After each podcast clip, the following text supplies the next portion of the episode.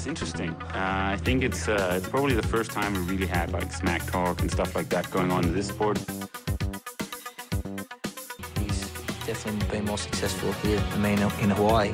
But I've beaten him up many times, and he knows that when all the people aren't around him patting him on the back and he looks at himself in the mirror at night when there's no one else, he knows I'm the real deal. Some people talk and they never won Ironman in Hawaii, so I could talk. I won twice. Det er fredag morgen i Aarhus. Svømningen er overstået. Kaffen er drukket. Har stadigvæk lidt Faxe Kondi Booster her tilbage. Faktisk en hel del. Christian Hinkær, også kendt som Hindenburg. Du øh, er på besøg her på øh, matriklen, og vi skal tale lidt post-race Tulsa. Det her med, når man skal vælge et race, så vil man gerne have et sted, hvor man kommer til at fremstå bedst muligt. Sådan med dine tidligere meritter, Tulsa, det var det, man kalder for et, et uh, tall ask, altså fem, 95% af et normalt Kona Fields har du stået over for. Hvorfor valgte du lige uh, Tulsa, udover at uh, din gode ven uh, Høen også kunne køre dig? Ja, altså for det første så, fordi det var det race, der var. Ja. Øhm, det var det. Øhm, nej, altså, jeg havde overvejet lidt at køre øh, Brammer og, og Jesper Ries blandt andet skal køre i, i, i Girona en, en ikke Ironman-branded øh, langdistance, altså Ironman-distance, øh, nu her i weekenden. Øh, den havde jeg egentlig også overvejet at køre, men så spurgte Høen, om, om jeg kunne være interesseret i at tage med øh, til Tolsa, og så, øh, ja, så måtte vi jo på, på eventyr igen. Vi har været afsted øh, mange gange før, så det ved vi fungerer. Øh, og øh, ja, det er bare fedt at, at have en optag sammen med, øh, sammen med andre og kunne køre. Øh, Men når, når du så lægger en gameplan sammen med din coach, det er stadigvæk Torben Rokkedal går ud fra, som uh, laver. Ja. dine overordnede træningsprogrammer. Hvad er så jeres succeskriterie, når, når man står over for et øh, så stort felt, øh, og man ikke sådan på forhånd skal regne med at få de store pengepræmier med hjem, øh, eller nogen kvalifikation? Hvor ligger succeskriteriet for dig, når du tager ned til sådan et stævne? Mm, altså, det var, det var en af de ting, jeg synes, der var lidt svært øh, sådan forud for stævnet. Det var, at øh, ja, jeg tror, det, det ender med at være sådan noget 20 måneder siden, at jeg kørte en Ironman sidst, og det var så vel og mærket en, en, øh, en DNF i Italien, fordi jeg måtte udgå med et, med et astmaanfald øh, i starten af, af løberuten. Så det var ikke sådan... Jeg, jeg følte, det var, sådan, det var lang tid siden, at jeg, at jeg havde været ude og køre en fuld distance, og, øhm, og jeg havde haft øh, øh, rigtig god træning i den periode, der har ligget, så, så øh, jeg var nok egentlig sådan lidt nervøs for, om jeg sådan, fordi man kan jo godt bare gå i den daglige træning og synes, at øh, når det går stille og roligt derudad, og, og træningen er god og sådan noget, men jeg var faktisk lidt nervøs for, om, om jeg overhovedet ligesom kunne øh, præstere noget, der, der tilsvarede den, den træning, jeg har lavet i perioden. Øhm, så Men kan man så også sige, at der er en fordel, hvis du tager sådan et stort felt der, så kan man lidt bedre gemme sig. Der er ikke nogen, der lægger mærke til, hvis man øh, ikke præsterer til sit allerbedste, fordi øh, det vil jo måske være naturligt, hvis man står på startstregen sammen med en flok verdensklasse atleter, frem for hvis du tog et sted, hvor, hvor du er en af favoritterne, kan man sige. Ja, altså det var det er klart, at øjnene var, var ikke på mig, øh, øh, og det er, jo, det er jo egentlig rart nok. Mm. Øhm, og det havde de nok heller ikke været til, til et mindre stævne, men mm. ja, man kan godt gemme sig lidt om min... Jeg havde nok mere ting sådan øh, lidt i procesmål, fordi at nu, nu altså det, det er sjældent, at man lige nailer den første Ironman, man, man laver, og det her, det føles virkelig lidt som, som den første Ironman, når det var så lang tid siden. Øh, så jeg følte lidt, at, øh, at øh, succeskriteriet var også at på en eller anden måde bare komme, komme godt igennem og vise, at, øh, at den træning, jeg har lavet, den ligesom har, har virket, og at øh, niveauet er på vej i den rigtige retning. Så sådan rent placeringsmæssigt havde jeg ikke gjort mig mega mange tanker, men havde måske i virkeligheden drømt lidt om, om sådan top 20, når man så, at der var 70 på, på startlisten, og så endte der så med at være 50, der stillede op i totalt. Men, men altså et, et rigtig stærkt felt, så, så sådan placeringsmæssigt havde jeg ikke sådan gjort mig de helt vilde øh, forhåbninger, men, men alligevel sådan undervejs kan man godt sige, jeg, jeg kunne godt tænke mig at svømme med dem her, jeg kunne godt tænke mig at ligge øh, sådan her på cyklen, jeg kunne godt tænke mig at gøre det her, hvis de andre gør det her. Øh, så ligesom stadig øh, sådan køre lidt sit eget race, men også prøve at forholde sig til øh, det her med at være i et professionelt felt og, og prøve at agere på de, den dynamik, der er undervejs. Og så kan man jo så sige, på, på løbet, der, øh, der er jeg sådan lidt vant til at, at, at ligge selv og bøvle med det, og det, og det, øh, det har jeg sådan set ikke øh, noget problem med, så længe at jeg, at, øh, at jeg synes, det går den rigtige vej. Øh, og det, altså det, jeg kommer også til at lægge meget selv her, så det er jo ikke sådan en, en head-to-head battle, jeg på den måde havde. Øh, Selve forberedelsen op til, øh, hvis folk ikke har fulgt med på sociale medier, så har I brugt rigtig meget tid i sådan et øh, heat chamber, I selv har designet.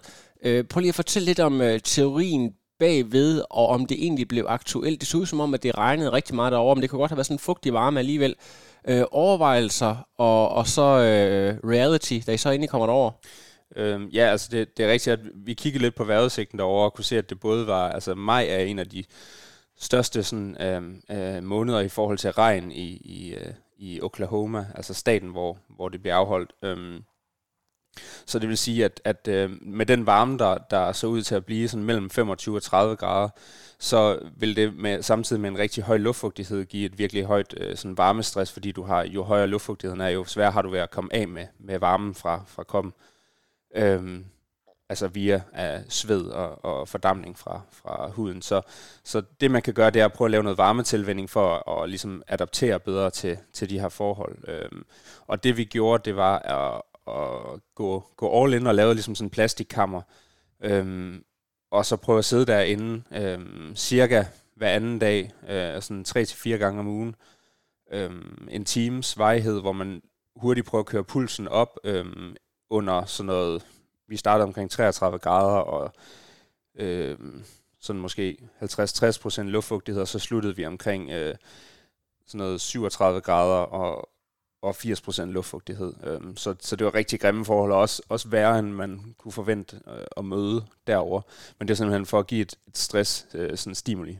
Lige præcis, og da I så endelig kommer der over og skal til at træne, regner hver eneste dag. Øh, bare, øh, altså det er som om, at hele den nordlige halvkugle har været spundet ind i sådan en, en grå masse af, af regn og skyer. Øhm, var det, kunne I mærke nogen effekt af det, allerede da I kom derover, den her øh, tilvænding til fugt, eller kunne I godt mærke, at det måske har været lidt spild et eller andet sted? Eller? Ja, altså, øh, ja, man kan godt sige det, at det, det har været lidt spild, og jeg tror i virkeligheden også, at, det, at vi, har, vi har kogt os selv lidt for meget, altså vi har offret lidt for meget af vores friskhed, og og hvad kan man sige, nedtrapning i, på de her pas, fordi de, selvom det ikke er sådan mekanisk øh, vatmæssigt, er er et særligt stort stress, vi har, vi har tilført med de her pas, så, så altså, kører man jo sig selv fuldstændig op i en febertilstand, og så skal til at restituere for det hver gang.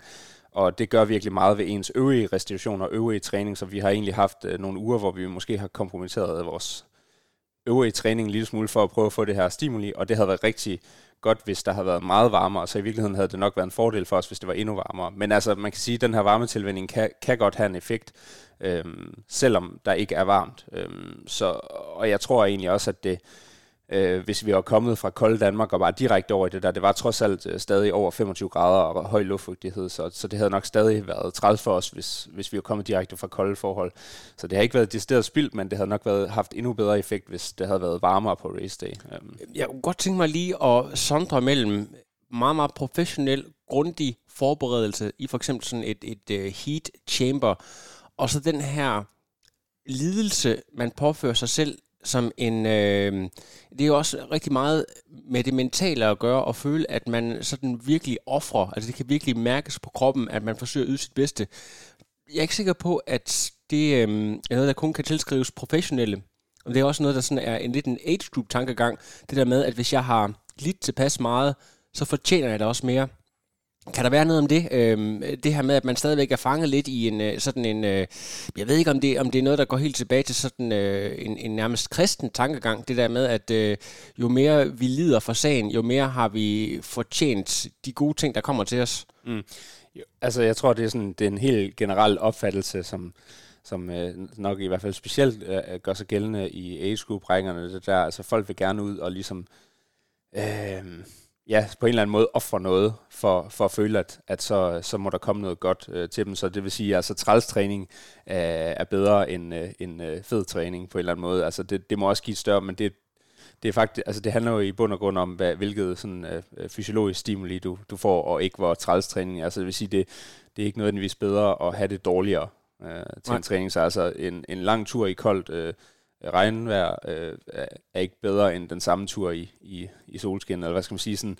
Og det samme gør sig så gældende med øh, ofte med, med for eksempel meget varme forhold. Så altså, hvis du tænker på, om, om vi har tænkt, at vi bare skulle gøre det så grimt som muligt for os selv, inden vi tog afsted, fordi så måtte der komme noget godt til os. Det, det, har nok mere været for at prøve at, at give et, øh, et sådan fysiologisk øh, stimuli. Jeg tror, at den, den aller, aller mest professionelle måde, vi kunne have gjort det på, havde været at, øh, at tage derover rigtig tidligt øh, og være derover. Kende ruten, kende øh, klimaet.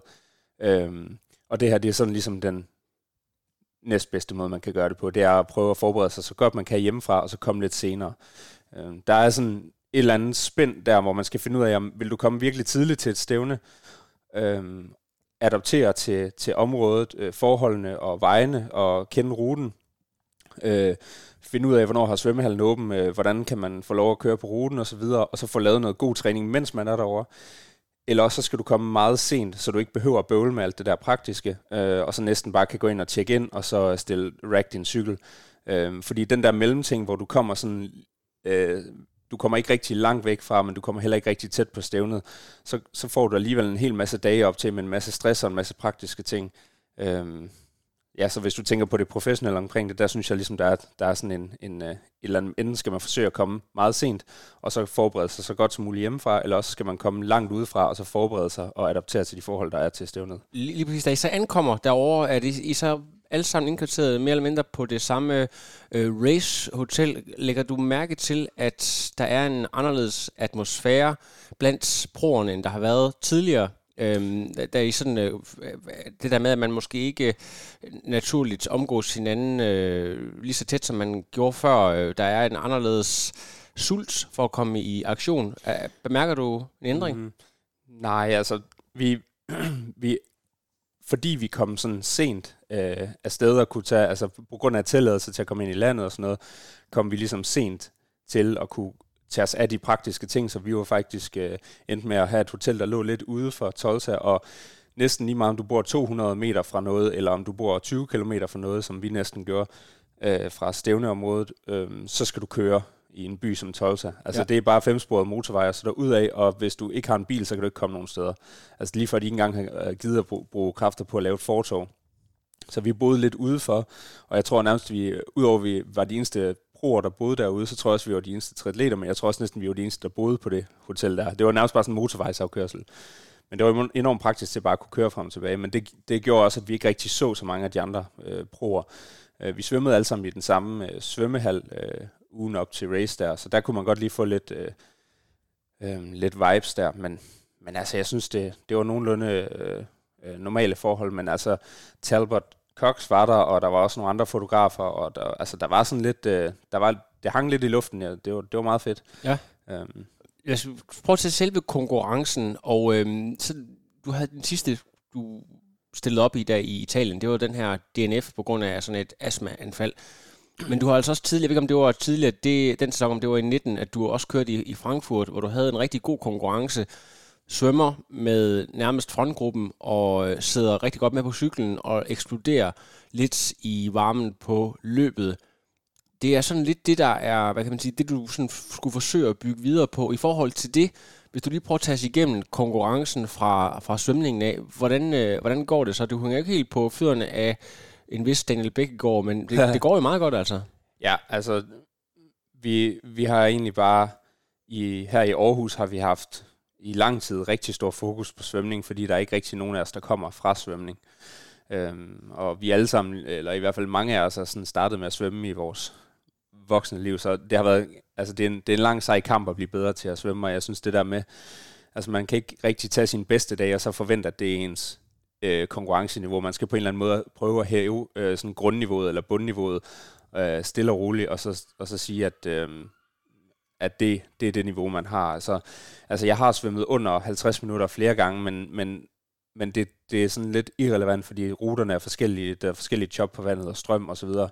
Det har været en rimelig flad svømning, og vi, vi kommer afsted i en, i en gruppe, øh, hvor både Høen og jeg ligger, øh, får en masse tæsk i starten, og ryger lidt ned bag i gruppen, Øh, men sørg for ikke at have brugt for mange kræfter på udlægget, og, og få mig så svømmet op. Øh, og så kan jeg så se, da jeg begynder at ramme fronten af gruppen der, der, der får jeg lige øjenkontakt med, med Høen, som ligger over i den anden side af gruppen, og vi begynder at nærme os fronten øh, ude omkring vendepunktet. Øh, og der kan vi godt se frem, at der ligger den næste gruppe, er, øh, der er et godt hul op til dem. Og jeg tror også, hvad endte der med at være et par minutter op til den næste gruppe.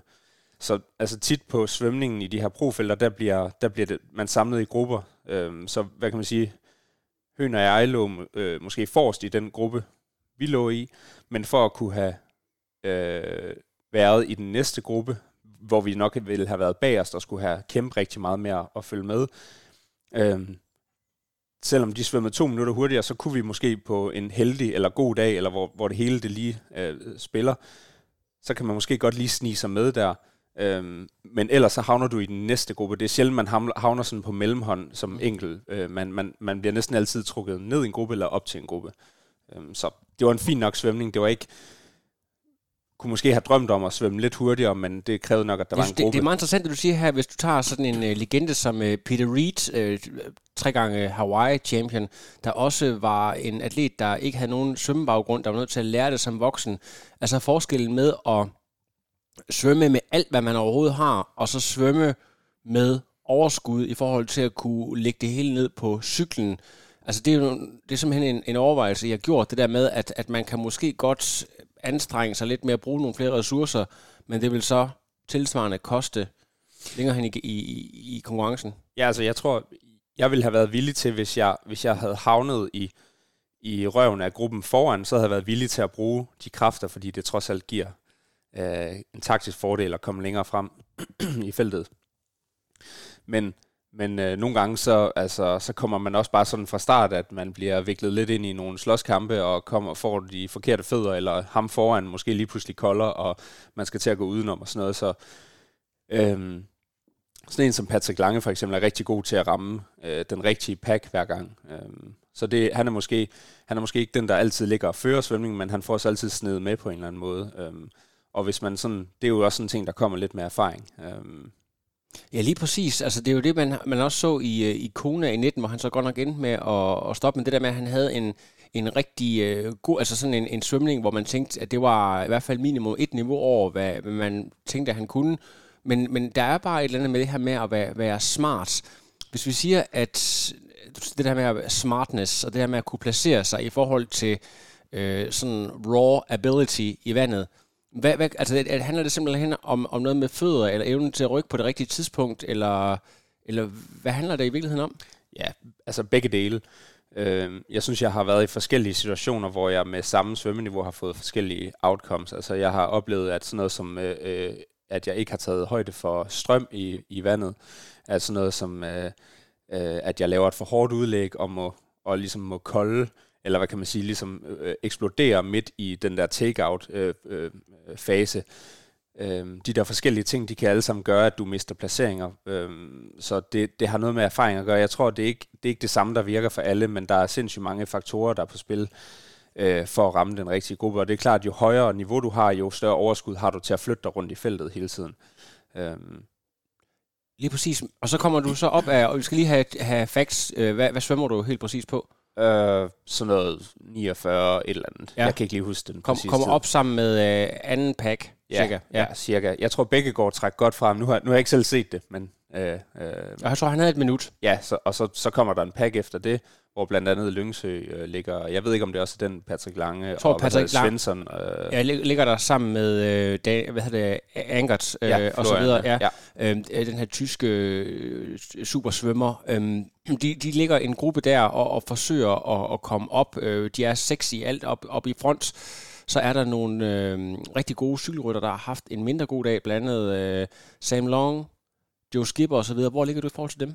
Øhm, du må jo ligge foran dem på det tidspunkt. Ja, ja, ja. ja et par minutter der, tror jeg. Altså, ja. de, de, svømmer sgu ikke, altså, de svømmer ikke super godt. Øhm, og de, øhm, det ved de også godt selv. Altså, de, de skal ud og arbejde med det samme på cyklen for, for at køre sig ind i racet. Og jeg synes efterhånden, at at øh, nu er jeg ved at være der, hvor jeg sådan efter svømningen stadig er øh, på en eller anden måde midt i racet. Der er typisk nogen, der, der er lidt foran, men der er også rigtig mange, der, der er bagud. Ja, øh. og det er jo interessant at, at, at, at ligge der og observere. Øhm, der har været rigtig øh, meget øh, sådan øh, vokal snak, kan man sige, omkring øh, det her med folks watt-output, hvad man egentlig ligger og laver. Altså, man får jo ikke nogen guldmedaljer for at komme rundt med det største watt-output. Hvad, hvad er det, du er opmærksom på, selvfølgelig udover at holde dig inden for afstanden til folk foran og bagved, og sørge for ikke at, at tabe ting, der kan give en, øh, en penalty, som blandt andet skete for øh, Mathias. Øh, altså, hvad, hvad er det, du er opmærksom på, når du skal ligge øh, bare være så æve som muligt og spare energi, eller hvad, hvad går der gennem hovedet på dig? Mm, ja, altså det var, det var en af de ting, der var meget forskellige fra det her race til nogle, til nogle af de andre race, jeg har kørt. Det var, altså fordi det var så dybt og stærkt et felt, så øh, kommer der en kæmpe taktisk, øh, øh, et kæmpe taktisk element og en dynamik i, i den gruppe, øh, man kommer til at ligge i på, på cyklen. Hvad kan man sige? I fronten der endte de med at være, jeg kan ikke huske, om det var 6 eller 7 eller sådan noget, øh, deromkring. Så den, den gruppestørrelse er stadig en gruppe, hvor, hvor, hvor man kan blive enige om, okay, vi er i front, lad os få det til at køre. Øh, man tager en føring, og så er der en eller anden, der overhælder på et tidspunkt, og, og ligesom, ligesom tager sin tørn, fordi det er klart, når du ligger på de der 12 meter, så har du en kæmpe fordel, altså draftmæssigt. Øh, og det er lige meget, om du egentlig ligger på øh, 10, 12 eller 15 meter, så er der stadig en fordel ved at, øh, ved at ligge på øh, bag andre. Øhm, og det var så noget, nogle af de overvejelser, øh, jeg havde gjort mig inden stævnet, det var, jeg er okay på cyklen. Øh, jeg er ikke nogen yberbiker, men jeg, altså jeg kan godt finde ud af at cykle. Jeg er måske i den, jeg er måske i den, i den bedre halvdel af, af, af feltet på, på cyklen, men det er ikke, hvad kan man sige, nu har der været, nu har der været en del snak inden race øh, om, hvem der skulle cykle hurtigst og sådan noget, og øh, der var ikke nogen, der havde øh, spurgt mig, hvad jeg havde tænkt mig at cykle, så jeg tænkte også, der, der er heller ingen grund til, at, øh, at det er mig, der laver arbejdet, og når man så havner i en 14-mands gruppe, så, øh, så bliver det meget taktisk i forhold til, at der er ikke nogen, der gider hive de andre 13 med ind til T2, og så øh, kører det hele op, og så sidder der nogen, der er klar til at løbe øh, sub øh, 240. Hvad, når du siger snak før race, er det så på PTO's, øh, altså organisationens egne kanaler på sociale medier generelt, eller hvor har den snak foregået? Ja, der, det var sådan Joe Skipper og, øh, og Sam Long, de havde de havde øh, snakket om, hvem, hvem der var den hårdeste banan øh, til at cykle. Det er også fint nok, fordi de cykler pisse hurtigt, men, men, og så har de brokket sig lidt bag, bagefter over, at der ikke er andre, der har gjort noget. Men altså, når man har været så tydelig omkring, at, øh, at man altså kommer rigtig stærkt bagfra og rammer, regner med at ramme fronten, så kan man også godt forvente, at, folk kommer til at agere på det på en eller anden måde, sådan ja. rent taktisk. Øhm. Lige præcis at spille ind det. Det er jo ikke øh, første gang, det er sket øh, i triathlon-historien, at folk de har lukreret på folk, der, der cyklede rigtig hurtigt. Men, men hvordan udviklede det sig så for dig? Altså, formår du at holde øh, energiniveauet hele vejen og, og sådan køre den dynamik, du egentlig havde planlagt?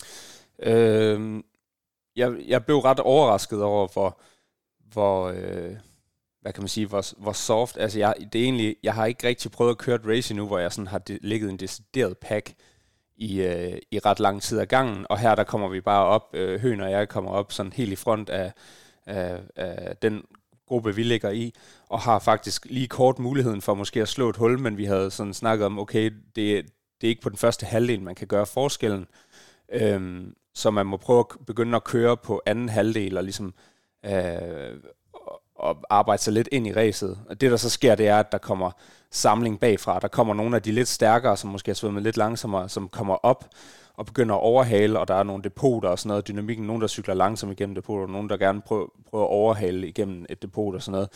Øhm, og der bliver jeg sådan lidt fanget i, øhm, i den bagerste del af gruppen, og det er overraskende let at sidde med i, øh, i, et, i de mange øh, første mange kilometer. Forskellen på at ligge foran og bagved vatmæssigt? Ja, kæmpestor. Ja. Altså, øh, jeg vil tro 50 watt eller sådan noget. Ja, øh, det kan mærkes. Ja, ja, ja, bestemt. Altså, det er, det er decideret let at sidde bagerst. Øh, det, der, det, der så skete øh, senere hen, det var, at, øh, at øh, der så kom nogen, Øh, jeg så faktisk flere, blandt andet Rasmus Svenningsson, som, øh, som øh, var sådan frygtet forud for racet, at han ville virkelig, han havde kørt ruten øh, bare i træning på 34. Øh, altså det er med trafik og det hele. Altså han har bare kørt en tur selv på ruten. Øh, så det vil sige 40 i snit bare i træning på 180 km. Øh, så vi forventede, at han ville være rigtig stærk. Han prøvede at lave en overhaling på de der 14, den der 14-mands pack, som, som jeg sad i, og nåede det faktisk ikke. Og penalty? Ja, jeg fik en penalty for det, ja. Øhm, og, og jeg kunne godt se, at det var nogle stærke folk, der sådan faktisk str- strugglede med at komme op. Så jeg tænkte også, okay, der er ingen grund til, at, at jeg slagter mig selv på det her, fordi det er ikke, øh, øh hvad kan man sige, det er ikke en position, jeg, jeg sådan, øh, har sat mig selv op til at skulle, skulle være i en, der øh, sidder og, og smadrer et felt deroppe foran. Øhm, men det, der så sker, når folk de begynder at kolde en lille smule når, på flad vej, og, og hvis det havde været en helt flad rute, så havde det bare været let at blive transporteret med det der tog hele vejen. Øh, og det havde været sådan lidt utilfredsstillende, men, men det, der sådan egentlig sker, når nogle af de stærkere kommer op, så sker der nogle, eller bliver der skabt nogle huller midt i fælderne, og hver gang det sker, hvis man stadig vil være med i den pack, så skal man ligesom udenom overhale og op og lukke det hul. Øh, det fik jeg gjort alt for mange gange. Altså det er ligesom uh, ulempen ved at sidde. Og en tændstik, tændstik, tændstik. Ja, lige præcis. Og, og hvis jeg havde siddet længere inde i gruppen, eller længere fremme i gruppen, så kunne jeg ligesom have lavet den knække bag ved mig, i stedet for foran mig, så jeg havde færre huller, jeg skulle lukke. Mm. Og jeg, det, det skete alt for mange gange for mig. Og det, det var sådan, altså på et eller andet tidspunkt, så skal man tage en beslutning om, om man kan blive ved med at gøre det der, for mm. at blive ved med at ligge i den gruppe, hvor man sparer noget. Altså det er sådan cost-benefit. Skal jeg blive ved med at gå over grænsen for at at have det let ved at sidde i gruppen, eller skal jeg begynde at køre mit eget pace? Og der, der gik der for lang tid, inden jeg, inden jeg lod mig selv falde ned i, i mit eget pace, og jeg tror cirka efter 90-100 km, der kommer der et stort hul, altså hvor gruppen nærmest knækker på midten, og jeg tænker, der vil jeg gerne med, så tager jeg en dyb indånding, og så kører jeg alt for lang tid, øh, øh altså også over min halvlejen med en watt. Øh, og må til sidst øh, indse, at jeg ligger sammen med Denis Chivreau. Ja. Øh, vi, vi skiftes til at tage sådan noget 5 minutter øh, øh, i front, og den anden ligger 12 meter bagved. Og så øh, havde vi egentlig et fint samarbejde der, men vi kan se, vi, vi, vi holder dem tæt nok på, men, men vi, kommer, vi kommer bare heller ikke tættere på. Og så lige pludselig så eksploderer, eksploderer jeg fuldstændig. Øh, og det var ligesom en chance, jeg tog, og så fik jeg også bøden for det. Um, så jeg tror omkring 120 km, der var, der var der bare ikke mere gear. Min lænd spændt rigtig meget op, og, og det gjorde rigtig ondt at sidde i, i TT-positionen, fordi det havde enten været, altså hvad kan man sige, man træner lidt efter en eller anden form for Ironman pace, mm.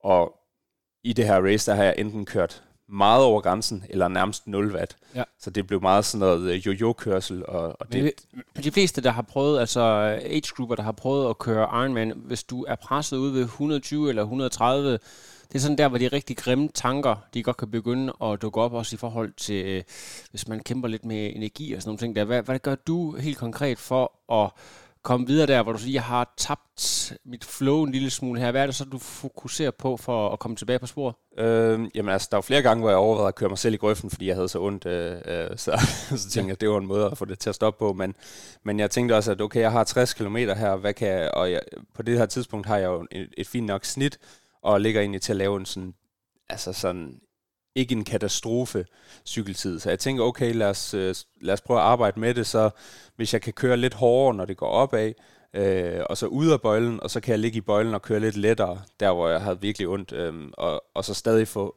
ligesom prøve at få mest mulig fart ud af de øh, virkelig lave watt, jeg ellers kunne holde der til sidst. Øh, så så jeg, jeg ender med at cykle lige under øh, 34, og det, det er sådan godkendt med, set i forhold til, hvor, hvor nærmest pinligt det, øh, øh det var de sidste 60 km.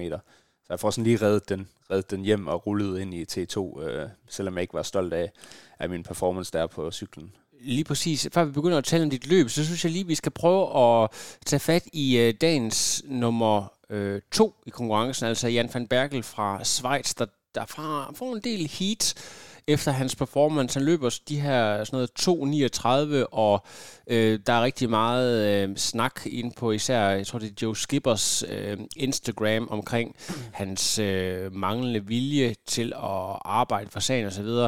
Øhm, altså det er, Daniel Bækkegaard var jo også på tidligere og tale om det her med, at, at når vi har en professionel sport, øhm, så er der altså noget i forhold til kendelser, i forhold til den måde, man, man agerer på. Hvad tænker du egentlig om det? Fordi der er jo, altså som jeg ser det, så er der flere forskellige måder. Altså hero-måden, øh, hvor man bare, du ved, kører ud og dør i front, eller den lidt mere, ja, jeg ved ikke, om jeg skal finde en eller anden, en god mytologisk figur, hvem kunne det være? Ja, godt spørgsmål. Jamen, du har jo godt Iliaden, og hvad hedder den anden? jeg, har, jeg har jo ikke... Uh, Odysseen, uh, Odysseus. Ja. Odysseus, det er jo ham, der er den kløgtige. Ja, okay. Altså, Odysseus-måden, det der med, hvor, man, uh, hvor han uh, bruger hjernen til at komme hurtigst muligt fremad, modsat Hero, altså det vil sige sværet og den rå muskelkraft i Troja og hjernens kraft i Odysseus. Så fik man også lige lidt øh, øh, oldtidskundskab med her på podcasten. Altså de her to år for hinanden, øh, hvad tænker du egentlig om det? Jeg ved, altså du er jo også øh, sådan lidt ud af en hero-skole. Hvad hedder det? Hvad kalder man solskinsrytter? De der folk, der ligger op foran? Ja, ja, altså jeg vil... For det første vil jeg ønske, at der var 20 meter regel fordi det giver bare et mere ærligt race, og det, ja. og det udstiller folk lidt mere og ser, hvad kan du egentlig? Det giver en lidt anden pacing, det giver en lidt anden dynamik, og det kommer til at give nogle, øh, altså det kommer til at give mere spredning mm. på cyklingen, fordi 12 meter, der er så meget fordel, at selv øh, en, hvad kan man sige, en svagere øh, rytter vil på en taktisk, øh, med lidt taktisk snille, mm. øh, kunne snige sig med ind i T2, øh, og ikke have brugt alt for mange kræfter. Men, så jeg vil ønske, jeg synes, de fede sejre, det er dem, der, dem, der bliver vundet på svøm, cykel, løb, på hvem er stærkest. Og det synes jeg, man får ved at have en 20 meter regel. Når det så er sagt, så er det ikke sådan, det er. Altså, det, det er ikke 20 meter regel. Så er der nogen, der har været ude, altså blandt andet øh, Sam Long og Joe Skipper har været ude og, og, øh, øh, og pive lidt over, at der er nogen, der kommer med øh, øh, gratis, og hvorfor at den gruppe, som blandt andet jeg lå i, hvorfor vi for helvede ikke øh, hentede gruppen foran, når vi vidste, at de var gode løbere. Mm. Øh, blandt andet Patrick Lange, som de kalder løber. man kan måske overveje, at man skal kalde ham god triatlet i stedet for løber, fordi at han er faktisk god til både svømme, cykle og løbe. Men, ja. Øhm, ja, det de piver over, det er, at der ikke bliver gjort noget i den store gruppe. Men hvis man, hvis man ser lidt på de dynamikker, der er, og fælles størrelse, så har du en stor gruppe, hvor hvor der ligger en masse gode løbere. Øh, folk, der har svømmet sig til en god position, ligger nu i en stor gruppe. Hvem af dem skulle ofre sig selv og, og resten af sit race for at hente gruppen foran? Så det vil sige, hvem af dem skulle øh, ofre sin egen øh, sine egne chancer for at køre 13 andre løbere op til nogle andre gode løbere? Øhm, ja, jeg har svært ved at, at se, hvem der skulle give det. Altså det er en individuel sport, og, og folk er, er sig selv nærmest. Man kan godt lave nogle alliancer, men i, i en gruppe, der er så stor, der, der er der for mange interesse til, at, at nogen kan få en, øh, en fornuftig, øh, et fornuftigt samarbejde op at køre, øh, uden at, at føle, at der er nogen, der får et free ride. Altså, jeg er nødt til at, at smide øh, en øh, gammel favorit ind her. Altså, Belinda Granger, hun vil jo bare sige det med sit øh, australske accent. Suck it up, princess. Altså, det her med, hvis du er en type som øh, Lionel Sanders, der også har været meget vokal omkring den her øh, 12 versus 20 meter regel, altså så er du simpelthen bare nødt til at svømme noget hurtigere, hvis du, hvis du føler, at du ikke kan være med. Altså selvom at du er en af de bedste på, på cyklen og løbet, så er det altså kun to tredjedel af en triathlon. Du mener altså, der er en, en, en lidt større nuance end det? Ja, det er sådan kort sagt, fordi jeg, jeg synes også, at de er super fede, Joe Skipper og, og Sam Long, men jeg synes, når de, når de sådan piver over de der ting, så kan jeg ikke lade være med at tænke på, øh, I, må I må simpelthen øve jer i at svømme, fordi det er deroppe, det sker. Hvis I, hvis I vil være gode til triathlon, så må I, altså, så må I øh, have alle tre discipliner med, og, og altså, ræset kører bare. Der, der kommer ikke nogen til, til at være nogen, der sætter sig ned i T1 og venter på, at de hurtige øh, de er færdige med at svømme. Altså, det, der må de bare med. Og så noget andet, det er, at de, de snakker om, at det, en, det bliver en 20, 20-mands pack, men dengang de rammer den pack, øh, der sker der kæmpe splittelser. Det tror jeg ikke selv, de har opfattet. Øh, men de, de river faktisk feltet midt over, dengang de kører forbi. Øh, og, og hvis de ikke vil have Jan van Berkel med, så må de køre fra ham. Jamen det er jo øh, det er faktisk meget godt altså, set. Altså. Det er ikke fordi, jeg synes, at det er fedt, at Jan van Berkel han får et freeride, og så bare løber den hjem. Det er da ikke nogen fed, altså det er ikke en fed præstation. Sådan, øh, det, er ikke, det, er nok, det er nok ikke en, der går over i historiebøgerne. Og det kan også godt være næste gang, at der er færre, der vil unde ham at sidde med i en pack, altså simpelthen prøve at sætte ham eller køre taktisk på ham. Det ser man også i cykelsporten, der er nogle uskrevne regler. Hvis du sidder i et udbrud øh, sammen med nogen, der er stærke, hvis du, hvis du har en sprinter med, øh, øh, i en gruppe, og du ved, at det, det kommer til at ende i en, i en gruppe øh, øh spurt i den øh, udbrydergruppe, du er i, så lader du ikke ham, sprinteren, sidde over, så han kan sprinte fra jer til sidst. Så prøver man på en eller anden måde at køre taktisk på ham. Så det, jeg foreslår, det er bare, øh, boo fucking who, Jan van Berkel, ham har I trukket med ind til T2. Øh, hvad, hvad vil I gøre ved det næste gang? Så må I se, ligesom i cykelsporten, så må du se, hvis der er en, der sniger sig med hver gang, så lige pludselig, så får han ikke lov til det mere. Man kan se sådan en som Peter Sagan, som var mega overlegen i starten, lige pludselig så begynder folk at sidde og kigge på ham. Prøv at vi ved, hvis vi tager dig med stregen, så kommer du til at, at, at, at vinde. Øhm, så begynder de bare at køre på ham. Så, altså, så, så må man på en eller anden måde finde ud af det. Næste gang man kører mod Jan van Berkel, så må man have skivet ham lidt tidligere. Men, Men omvendt du... kan man også sige, at hvis, hvis du ser Joe Skipper og øhm, øh, Joe Skipper og Sam Long, øhm, de piver over, at der ikke er nogen, der har hentet øh, fronten, så kunne der også sidde nogen i den gruppe, vi har siddet i og pevet over, øh, hvorfor øh, hvorfor kører de igennem vores gruppe, tager nogle af dem med og efterlader nogle andre. Det er altså ikke noget, vi gør for hinanden, det her. Det er noget, altså man må køre med, når der bliver kørt, øh, eller svømmet, eller løbet. Men føler du også, at det, øh, altså der er jo også et element af, af morskab i de her uh, battles, der foregår på sociale medier, men øh, er der også et element af taktik, at man ligesom forsøger at få folk til at få dårlig samvittighed, måske forsøger at gå ind i hovedet på en Jan van Berkel. Jeg tror ikke, at hans øh, sejrs champagne smager mindre godt, bare fordi der er folk, der skriver, men man vil godt forsøge at få lidt mal ud af det bedre alligevel måske.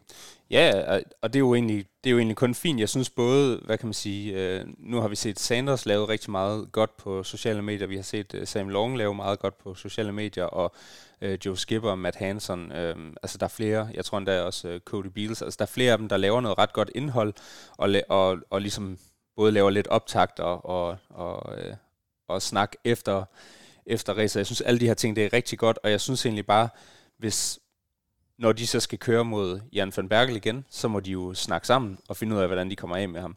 Altså, øh, hvis de vil lave nogle alliancer, fri, fri leg, altså fyr den af, Øh, jeg synes egentlig kun, det er fedt, hvis der kan komme lidt dynamik, og, og som du siger, altså hvis, hvis man kan snakke hinanden op inden race, og det var egentlig også det, de havde gang i her, der havde de jo egentlig sat sig selv i en position, de havde faktisk snakket fuldstændig åben om, hvad det var, der kom til at ske. Det var, at de kom til at svømme lidt langsommere, og så kom de til at cykle sig til fronten. Øh, så sidder der nogen, der venter på, at de gør det, for det har de sådan sagt, de, de vil gøre. Øh, og så er der nogen, der kommer med der. Øh. Hvis vi skal have noget øh, interesse ind i sporten generelt, så øh, er der vel nødt til at være sådan nogle typer, der øh, bruger deres evner på sociale medier til at, at skabe nogle historier, øh, selvom at det ikke er dem, der løber med sejrspodet, i hvert fald ikke hver gang. Ja, jeg synes, det, det, er, det er mega godt for sporten, at der, at der er noget at snakke om. Det så, altså, om det både, både godt og, og, hvad kan man sige, god omtale og dårlig omtale, eller hvad kan man sige, positivt og negativt. Alt, hvad der kan komme, og, og de her diskussioner, som også den, vi har nu, den, den vil jo sprede sig lidt ud i tri-miljøet, hvad, altså, så man ligesom, man får de her diskussioner omkring pro-racet ja. øh, spredt mere ud. Jeg synes, jeg synes kun, det er godt, og hvad kan man sige, jeg har også måske en lille smule... Øh, jeg, jeg er egentlig fan af de der øh, Uberbikers. Jeg synes, det, det er dem, der også vinder de fede sejre nogle gange. Jeg kunne godt selv, selv tænke mig også at være en af dem, der ligesom trak ja. mere... For, altså, Ja, man har jo ikke lyst til at identificere sig med sådan en, en, en sneaky. Det er jo sådan noget, der blev... Altså, det bliver jo lagt ud som, at det er en lille smule kujonagtigt, hvis man siger det groft, og hvis man siger det på en positiv måde, så vil man bare sige, at det er kløgtigt mm. øh, kørt. Så, der, så der er jo de her to udlægninger, men der er jo slet ikke nogen tvivl om, at, at dem, man gerne vil have op og hænge på drengeværelset, det er jo de her folk, der, der øh, tager det store. Altså det er jo, det er jo, kan man sige, hvis vi, hvis vi tager den sådan øh, over i en anden verden, så øh, nede på drengeværelset, så er det jo plakater af, af Rainbow og He-Man.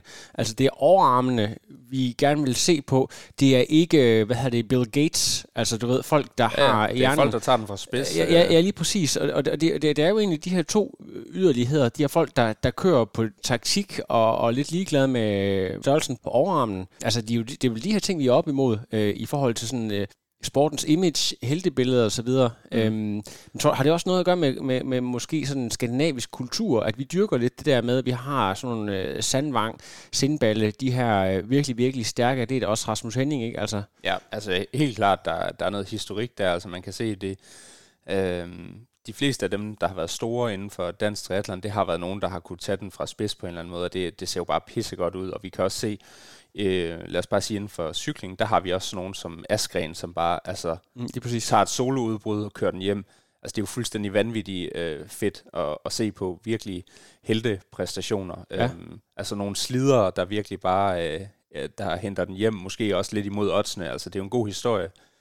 Øhm, men altså, det er jo i alle sportsgrene, der er forskellige typer, jeg synes, det, det er kun godt, at der er nogen til at, øh, altså, på hver sin side af vægtskålen øh, på, på den der, altså for, for at skabe nogle af de store helte, skal der også, øh, altså der skal også være nogen at, at, at køre imod, nogle, øh, nogle rivaliseringer på den, øh, på den front. Jeg synes, øh, det er kun fint. Lige præcis. Lad os lige gå tilbage og tale øh, konkurrencen færdig her. Du skal ud på løbet, og øh, det er ikke sådan et sted, hvor du har haft den allerbedste historik tidligere. Jeg ved ikke, har du været under tre timer endnu, som, øh, som øh, mens du har kørt pro Nej. Og det har du ikke, men øh, heller ikke som et for den skyld.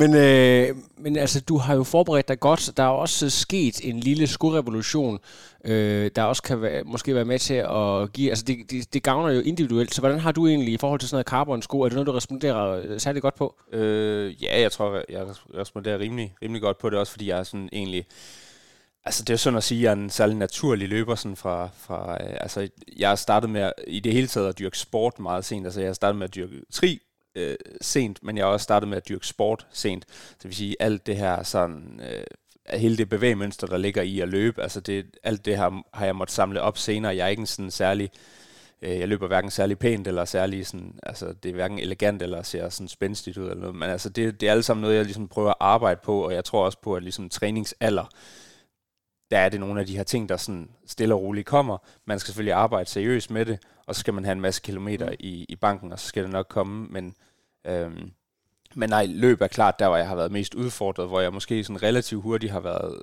øh, sådan okay kompetitiv i både svømning og cykling, har, har løbet haltet øh, ret meget for mig. Og man kan sige, når man har det på den måde, så kan man være med ret langt hen i ræset, og så stadig øh, hvad kan man sige, performe relativt dårligt på løb, øh, og, og så stadig har været med i, i, i rigtig meget, en stor del af racet, så, så øh, det, men det, det er bare enormt, øh, det er enormt fedt endelig at, sådan at begynde, at der sker nogle fremskridt også på, på løbet. Jeg tror, det er, altså, det er den samme sko, skal jeg sige, det er den skam, præcis samme sko, jeg løb i, i, i, øh, i Kalmar i 2019, hvor jeg så løb 10 minutter langsommere. Øh, så så for to år siden løb jeg 10 minutter langsommere øh, i den samme sko, øh, end jeg gjorde her. Har I gjort noget særligt i øh, optakten for at, altså udover selvfølgelig bare at træne en masse kilometer, men, men træne på en bestemt måde? Jeg kan huske, at du faktisk gav mig et godt råd i forhold til min løbekonkurrence, det der med, don't hunt the pain, let the pain come to you. Altså det kommer af sig selv helt naturligt. Er det også noget, du, du bruger selv, når du går ud, eller er du, når du kører i et pro-race, nødt til at gå op og lægge dig i knæhæ, eller i, øh, i, i haserne på nogen, for ligesom at, at hægte dig på og håbe på, at de knækker og kæmpe for placeringerne på den måde. Hvordan øh, griber du det egentlig an? Øhm, altså, jeg har trænet enormt meget øh, sådan omkring, øh, omkring Ironman Pace i, i træning, så det vil sige, mange af mine øh, Øh, længere ture har der været indlagt nogle intervaller sådan om, omkring mit Ironman pace. Øh, og det har, det har simpelthen også bare, altså det, det er sådan meget simpelt. øh, sådan, altså, det, du skal træne det, du vil være god til. Øh, så man kan komme med en hel masse træningsfilosofi og polariseret træning og tærskel og det ene og det andet. Og det træner vi også. Vi har masser af intensitet, vi har masser af helt lette kilometer.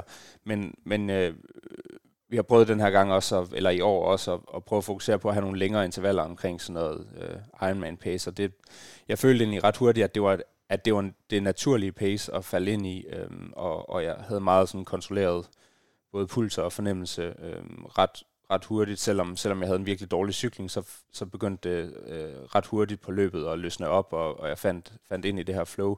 Så så hvad kan man sige, hvis jeg havde havnet længere frem i en gruppe, så havde jeg måske været lidt, en lidt større del af den der dynamik, der er lidt mere det taktiske.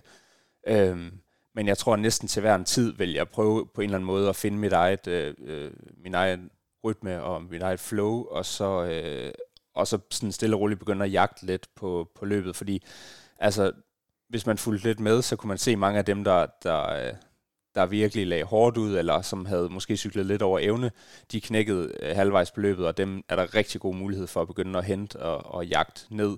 Øhm, og det er også, øh, hvad kan man sige, demoraliserende for dem at se en, der bliver ved med at løbe øh, øh, samme pace, hvis, når man selv begynder at tabe pace, specielt fordi der er flere vendepunkter på, på den her, altså, hvor man løber mod hinanden på den her rute.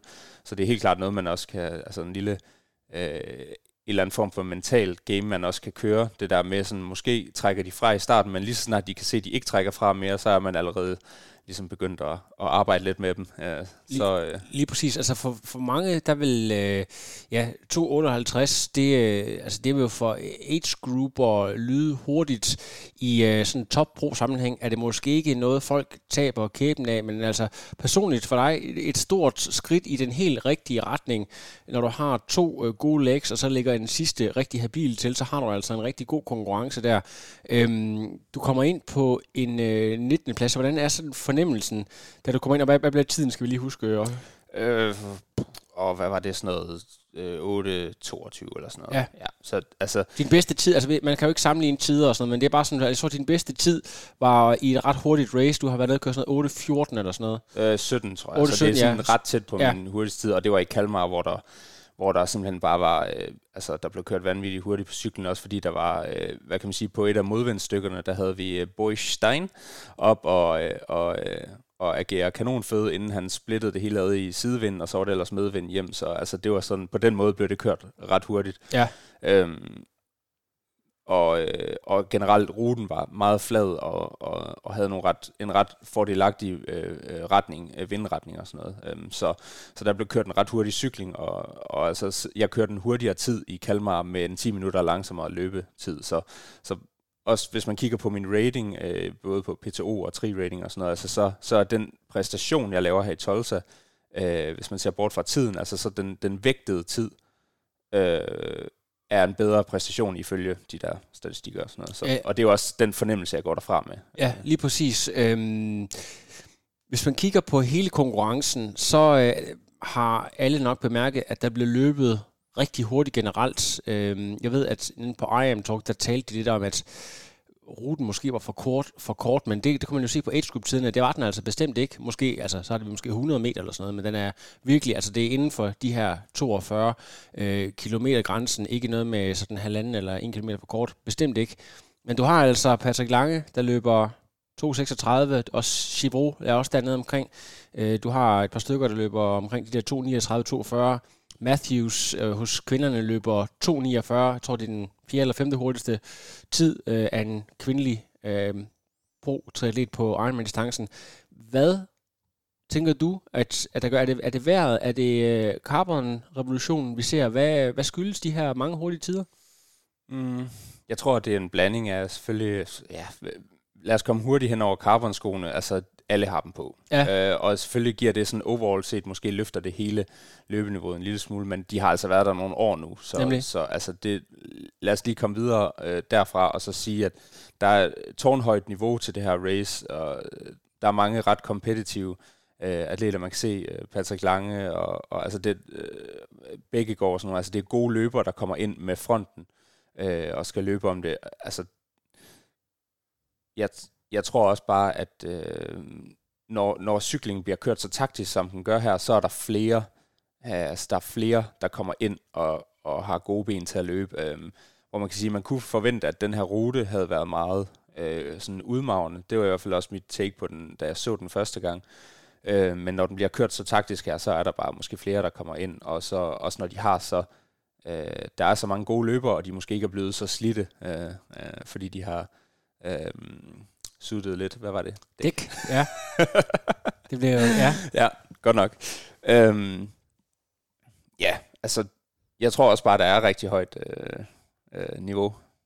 Øhm. Så det er jo simpelthen en, en, en kombination af, at vi har rigtig mange, øh, altså usædvanligt mange gode samlet på, på det samme sted. En øh, anderledes friskhed på grund af lave temperaturer, gode regnskyld til at, at køle folk ned, og så måske bare, det ved jeg, måske også en sult, og en, en altså folk, de, de øh, er vel normalt heller ikke så friske, når de kommer til konkurrence. Altså det er jo efter en lang, lang, lang, lang build.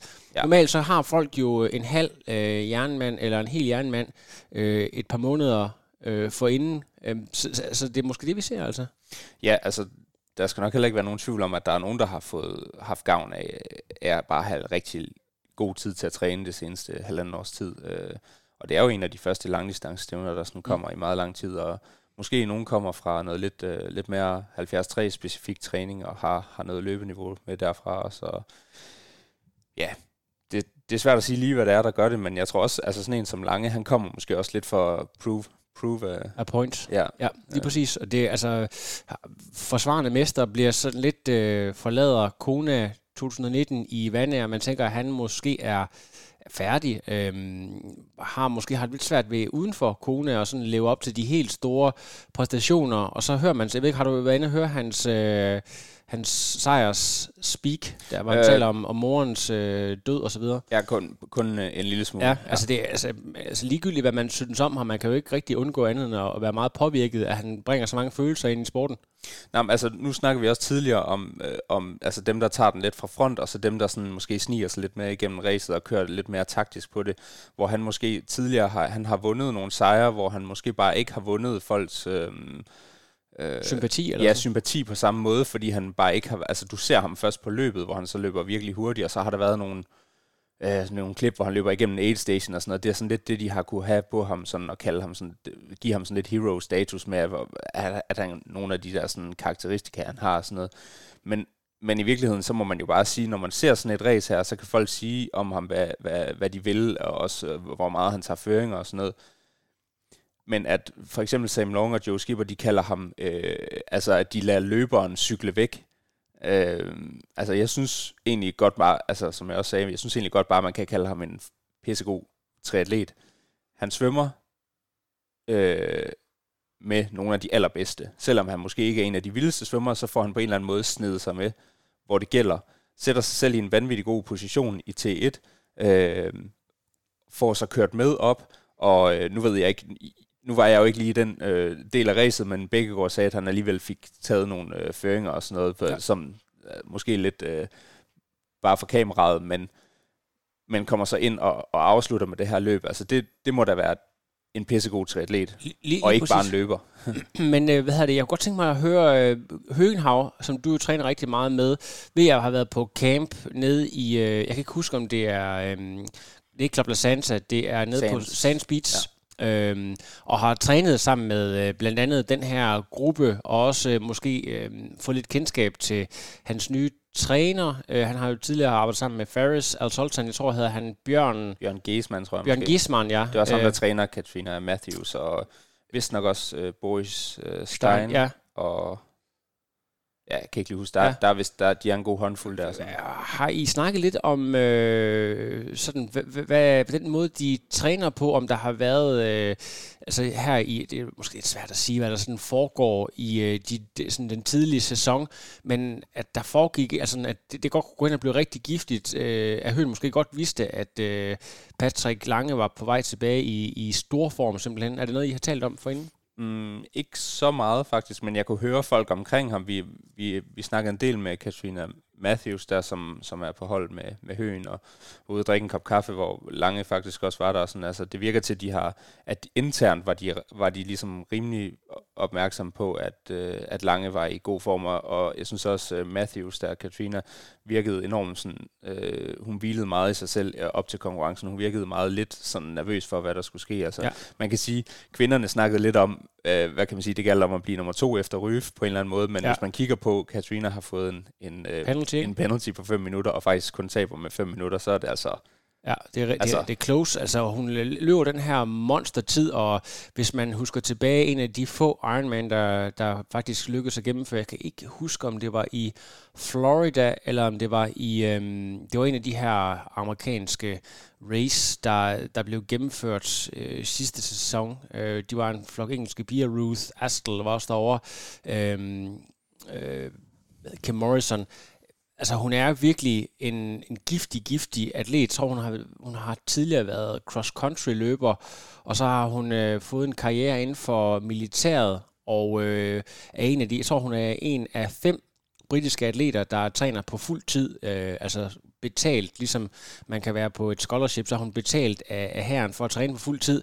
Hvilket intro, altså jeg har jo sådan et, øh, jeg har faktisk haft hende her på podcasten sammen med Høen øh, på et tidspunkt, Ja, jeg kunne godt forestille mig, at hun er en, der gik hen og vandt kona inden for de næste par år. Hun er jo kun 29 år, altså.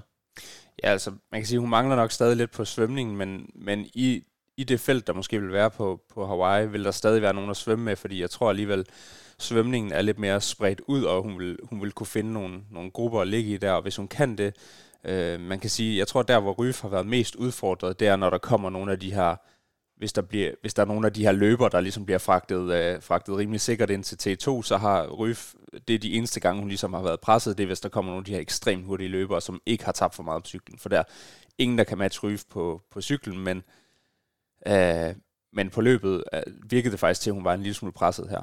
Når, når vi sådan snakker om øh, alder, altså sportsalder, Ryf, hun har været topatlet i rigtig mange år. Hun var faktisk med til, til to øh, OL øh, i, i starten af 20'erne, og så har hun jo så kørt den her langdistancekarriere siden 13-14 stykker.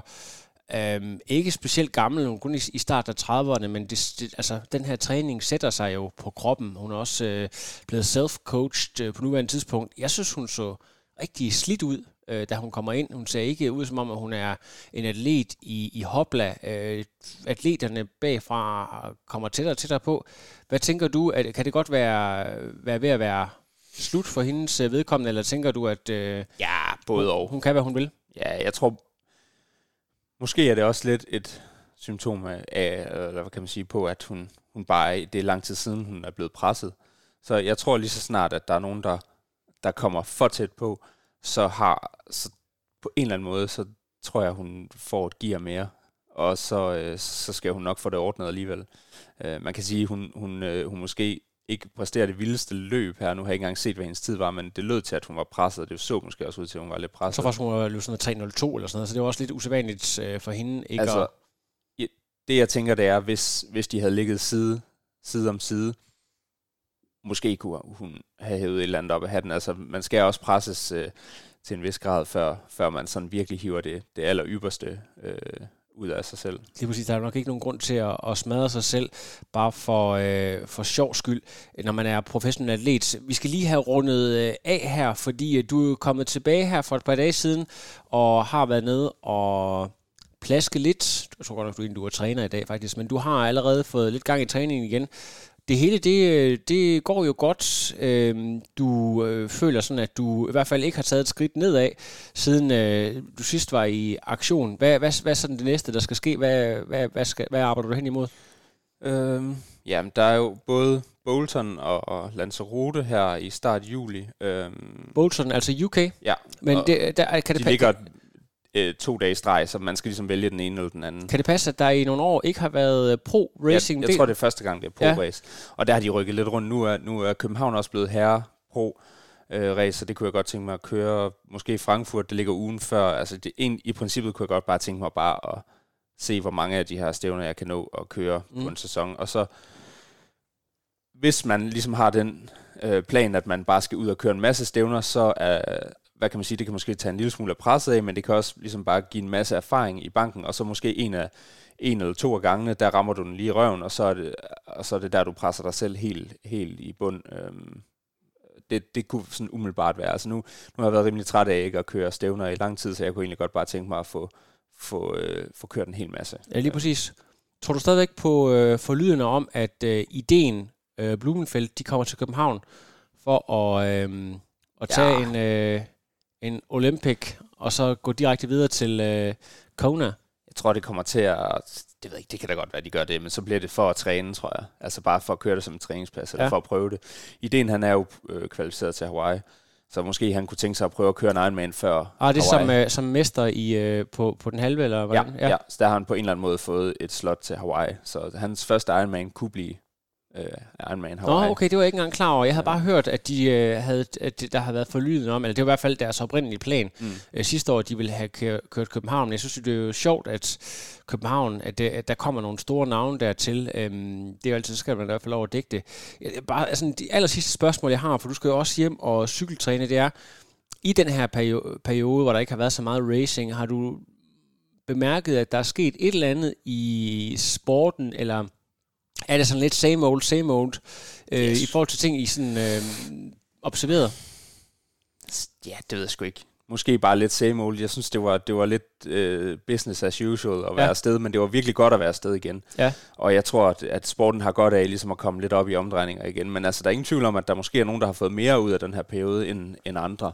Altså, man kan se Andy Potts fuldstændig vanvittigt. 44 år bliver nordamerikansk mester i en tid under 8 timer, og skal til Hawaii nu. Altså man kan nok ikke regne ham som top contender på Hawaii, men altså, det er fuldstændig mindblowing, at du som 44 år bliver nummer 8 i så stærkt et felt, og øh, øh, bliver nordamerikansk mester. Ja, det er sådan en som mig, der nærmer mig de 40 hastigt, er glad for at høre, at øh, man kan blive ved at toppræstere. Det er jo også noget af det, der er fascinerende ved sporten, synes jeg. Øhm, og så ved jeg ikke, er der nogen... Øh, vi har jo snakket om de her Sam Long, en af sådan, de yngre, der er kommet. Han er vel heller ikke mere end, hvad er han, 3-24 år eller sådan noget. Ja, altså, ja.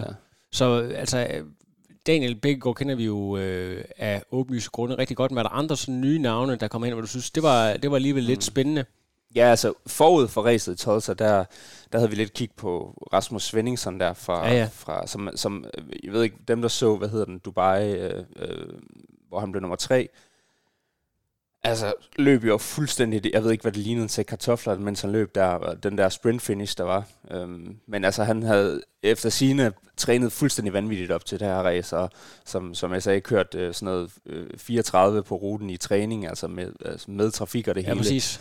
Øhm, så han, men altså, han nailede den jo langt fra. Altså, det virkede som om, at han tabte fuldstændig alt på, på det. Men på et eller andet tidspunkt, når han, når han finder ud af at få det sat sammen, som han kan i træning, ja. og, og få det overført på race, så bliver han sgu også farlig. Øhm. Samme træner som øh, Lionel Sanders, øh, og har overstået sit øh, medicinstudie, træner på fuld tid. Jeg havde med på podcasten her. Virkelig en interessant figur med, øh, med baggrund inden for... Øh, langrand, og det er jo noget med, altså deres VO2 max, den er jo bare sådan, du ved, hvis man har kørt det i nogle år, øh, sådan lidt through altså, the roof, ikke? Der er ikke, der er ikke nogen tvivl om, at når man kigger på ham, så ligner han også bare sådan en eller anden vanvittigt VO2 max øh, monster, men altså, han skal jo lige vise, at han kan stå distancen, før han... Øh, øh, før vi sådan rigtig kan regne ham for noget, men altså, ellers så, altså, der er så mange på vej, på vej op, og så er der også nogle af de gamle ræve, som altså for eksempel Andy Potts og sådan nogle, som også bare er der endnu. Ja, lige præcis. Øhm, så det bliver spændende at se, hvem der, hvem der popper op, men også hvem der, hvem der stadig er der. Øhm, lige præcis. Ja. Fik I talt med Mathias Lyngsø, mens I var derovre også. Det var jo lidt ja. uheldigt, at han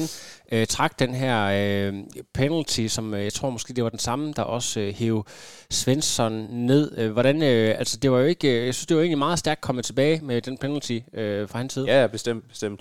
Altså, det, hvad kan man sige, så mange Ironman-stævner har han heller ikke kørt, så jeg håber da også, at han har, har mod på mere, og, og og fik noget erfaring i banken, så han, øh, han kan komme ud og køre nogle, øh, nogle gode stævner, fordi han har helt klart også øh, stort potentiale for, for at få tingene til at lykkes. Altså man kan jo bare se der i Kalmar, som samme race, som jeg også kørte, altså meget hurtigt stævne, øh, hvor, han, hvor han virkelig fik, fik sat tingene sammen, men altså når man ser på Ironman, og hvilken distance det er, hvilken dag det er, man skal igennem, så er der mange ting, der skal spille, før man får den perfekte, det perfekte race. Og jeg håber, han bliver ved med at forfølge det, og ligesom øh, øh, blive ved med at, at jagte, fordi det, der, er, der er helt klart nogle gode takter.